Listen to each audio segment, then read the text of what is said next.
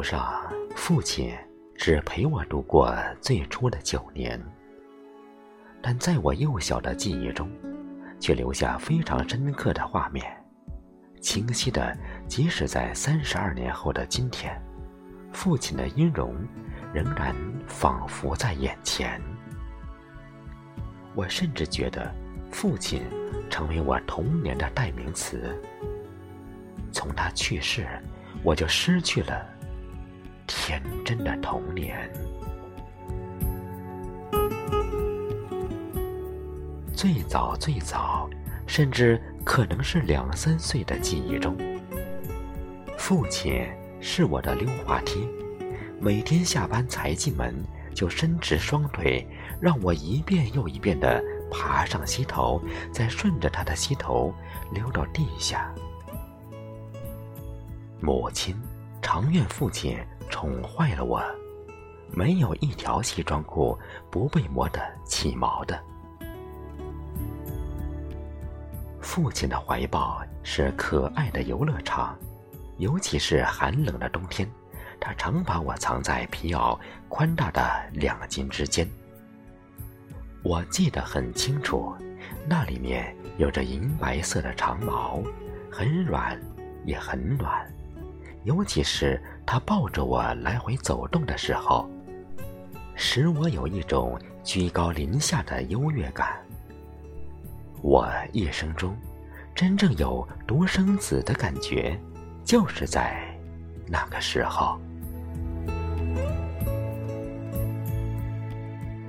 父亲宠我，甚至有些溺爱，他总是专程到衡阳路为我买。纯丝的汗衫，说这样才不致伤到我幼嫩的肌肤。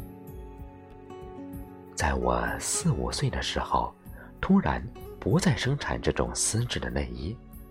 当父亲看我初次穿上棉质的汗衫时，流露出一片心疼的目光，直问我扎不扎。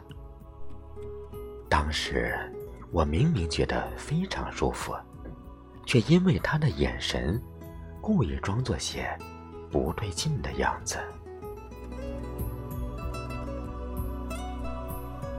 傍晚时，父亲更常把我抱上脚踏车前面架着的小藤椅，载我穿过昏黄的暮色和竹林，到银桥附近的河边钓鱼。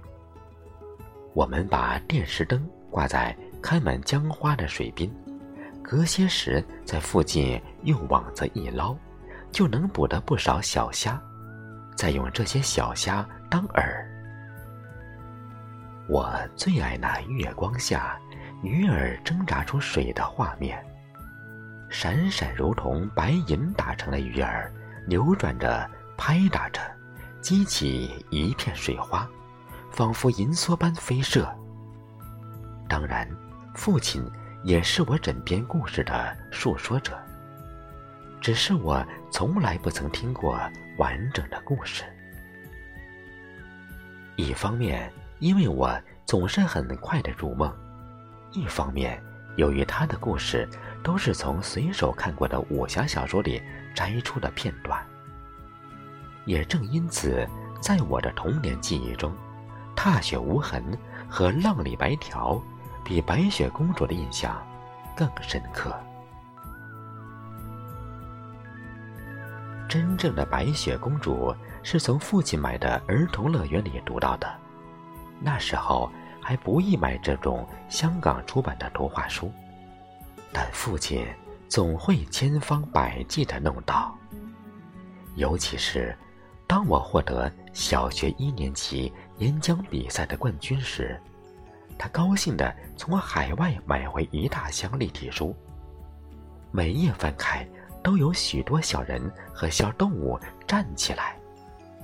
虽然这些书随着我十三岁时的一场火灾烧了，我却始终记得其中的画面，甚至那涂色的方法也影响了我学生时期的绘画作品。父亲有我已经是四十多岁，但是一直到他五十一岁过世，头上一根白发都没有。他的照片，至今仍挂在母亲的床头。八十二岁的老母常仰着脸盯着他的照片说：“怎么越看越不对劲儿？